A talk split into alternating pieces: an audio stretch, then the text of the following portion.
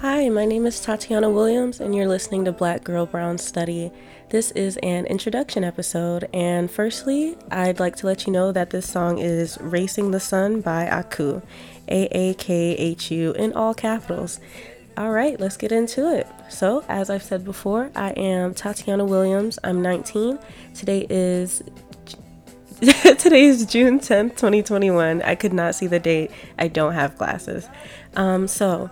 This podcast is the result of hardship, honestly.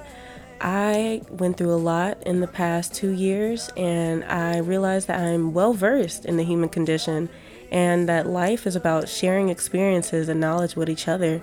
So I just wanted to go ahead and do that. I decided that that is my life path, and that's what I want to channel into this podcast. I figured, hey, I'm good at communicating, I can articulate myself, and I want to share something with the world. I want to leave something when I die, inevitably.